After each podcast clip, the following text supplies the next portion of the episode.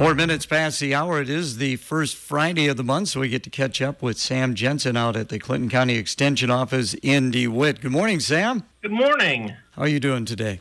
Doing okay. How are you? Real good, thank you. So let's get started with the 4-H. We got fruit sales coming up.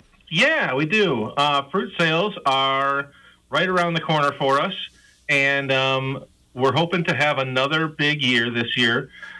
Uh, last year, we sold, oh, uh, we, I didn't tell anything, uh, 4 H kids sold um, over $30,000 worth of fruit, uh, cheeses, and nuts. So, how can people get involved with this? Um, well, basically, uh, if you see kids um, uh, just uh, selling fruits, you know, if, if your kids are, are friends with some 4 H kids, or, um, you know, you see kids going knocking door to door, just just kind of wave them down and they'll be there ready to go. All right, very good. Now, what does uh, the proceeds benefit? The proceeds benefit uh, Clinton County 4-H. They stay directly here, right in the county. Um, they they benefit each 4-H club. So if uh, say um, say the DeWitt Hustlers sell uh, sell eight thousand dollars worth of fruit, then they get the uh, the proceeds from that. So they, they don't get $8,000, but they get um, whatever $8,000 less the cost of the fruit is. All right, very good. Now, we got a couple of events coming up in February. Let's begin with the Horse Health Workshop. Yeah, um, so that's going to be uh, an interesting workshop um, where people can learn just everything about horses. Um, if you if you are a, a 4-H kid or um, or not a 4-H kid, you are more than welcome to attend.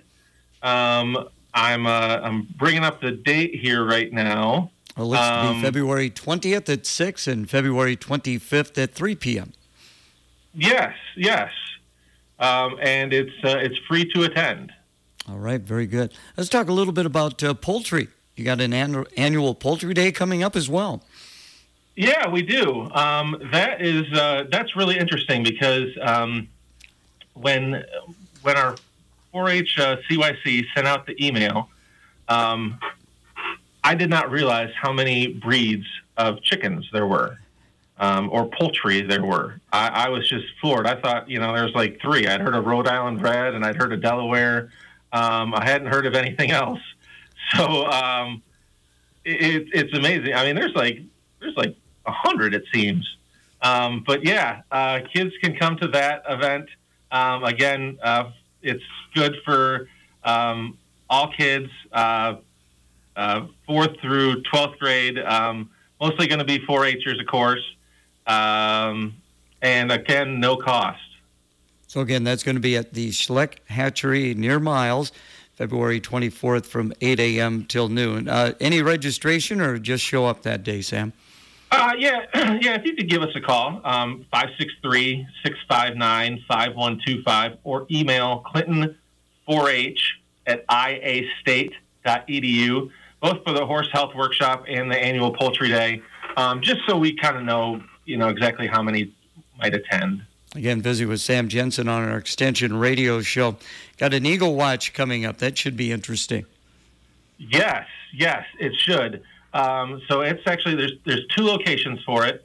Um, the actual Eagle Watch itself is going to be at Lock 13 um, in Fulton, and the address for that is 4999 Lock Road Lock Road in Fulton. Um, and then um, if people want to go kind of talk to some uh, some experts on the Eagles, then they can go to the Clinton Community College at 1000 Lincoln Boulevard in Clinton from 9 a.m. to 2 p.m. Um, there's going to be presentations at 10, 11, 12:30, and 1:30. Food and beverage is available for purchase there. Um, if you happen to go to the lock, then um, make sure that you bring some binoculars or uh, some spotting scopes, just so that you can get some great views of the eagles. Yeah, I've been up there. A lot of eagles, no doubt. That'll be February 17th, rescheduled uh, when they originally scheduled it, was like well below zero. I, I don't think it's going to be that yeah. cold this time. So let's move on yeah. to our Hort question, Sam. What's wrong with my new indoor plants? Um, that's a good question because there's uh, there could be a couple different things wrong with, uh, and, and most of it has to do with water. It seems whether it's overwatering or or underwatering. Um, so, despite the best intentions, many beginning gardeners have trouble with indoor houseplants during the winter months. The number one reason for dying plants is usually overwatering, and then I think underwatering is number three. So, overwatering will lead to root rot and plant death. Depending on how much light the plants receive and how warm the room is, it can be very tricky for people to judge just exactly how much water their plants need indoors. Too many people assume that watering once a week is the right interval between waterings. Here's where accurate monitoring of the moisture around the root zone becomes critical. Most plastic pots will dry from the top down. Clay pots will lose moisture from the sides as well as the top. Visual clues that the soil has dried at the top include shrinking, which will leave a gap around the pot perimeter. With practice, experienced gardeners can tell by the weight of the pot how much remaining water the plant has left before rewatering. Practice your skills by holding pots just after you've thoroughly watered them to feel how heavy the plant is when freshly soaked.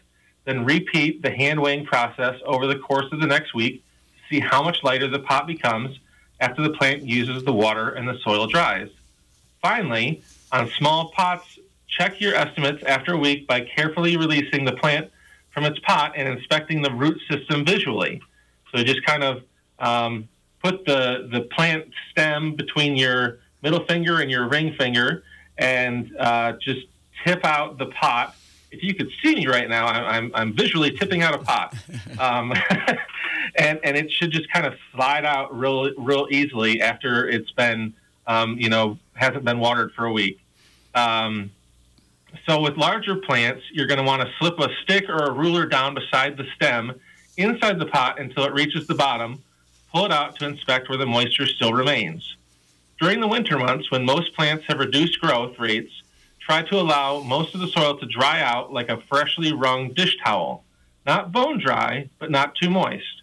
If a plant has dried out completely and the soil has shrunk away from the pot sides, try placing the pot in a sink or bucket of warm water so that the pot is halfway submerged. Allow the pot to remain for an hour or two so that the soil will slowly reabsorb, reabsorb the moisture. With practice, you will master the correct interval between watering. Um, overwatering plants will ultimately ultimately lead to root rot, usually caused by fungi or fungal-like organisms. Symptoms of root rot and crown rot include yellowing, browning, and dieback of the leaves, and browning or blackening of the crown and or roots or poor growth. Root rot may also paradoxically ca- cause wilting even when the soil is wet because the roots are so damaged that they cannot transport water to the leaves. Sam, we're getting toward the uh, end of our time here today. Can we move on to yeah. the uh, Spend Smart, Eat Smart segment of our program today? Yeah, no problem. Um, uh, I'm sure if you're like me, you're kind of uh, refreshing your kitchen this year. Um, that's kind of what you do at the beginning of every year, it seems. And we have two major tasks uh, that we kind of may not think about when refreshing our kitchen cleaning our sinks and cleaning our oven. Neither of these tasks are what we look forward to doing, but after they're done, our kitchen will be ready to tackle anything that the winter months bring us. To get your sink flowing smoothly and smelling fresh, you only need to, you only need three things: baking soda, vinegar, and boiling water. Simply pour half a cup of baking soda down the drain, followed by slowly pouring half a cup of white vinegar Close or cover the drain for 15 minutes and allow it to foam up, breaking up the buildup that can collect in your drain. The last step is to flush it out with a tea kettle or saucepan of boiling water to remove all the baking soda and vinegar um, to help keep it clean. This can be done for uh, all the drains in your house, including bathrooms, um, to keep everything smelling fresh and flowing. Um, to tackle your oven, you're going to need uh, you're going to need to um, use uh, wipes, you know, kind of uh, uh, Mr. Clean wipes or something like that. Um, you're going to want to use commercial oven cleaning spray. They work well for removing most greasy buildups and spills. Just be cautious. The strong smells uh, may overwhelm you, so turn on the fan on your microwave or uh, or hood vent. And um, you can make a paste out of baking soda and water and spread it on the walls and floor of the oven Allow the paste to sit for 30 minutes or overnight, depending on how dirty your oven is. So mine might have to sit for two weeks. uh, use a synthetic scrubbing pad dipped in vinegar to finish the cleaning. Then wipe all surfaces damp with a cleaning cloth. For more in depth oven cleaning tips, you can call the answer line at 1 800 262 3804 if you're in Iowa, or if you're outside of Iowa, call 515 296 5883. As always, great catching up with you. If people would like to find out more about the Extension office, how can they best do that, Sam? Uh, stop in. We are uh, right across from the school complex in DeWitt. We're right next to Dollar General. We're open 8:30 to 5, Monday through Friday. And uh, you can always uh, give us a call at uh, 563 659 5125. As always, appreciate your time. We'll catch up with you again on February 16th. Have a good day. You too. Bye bye.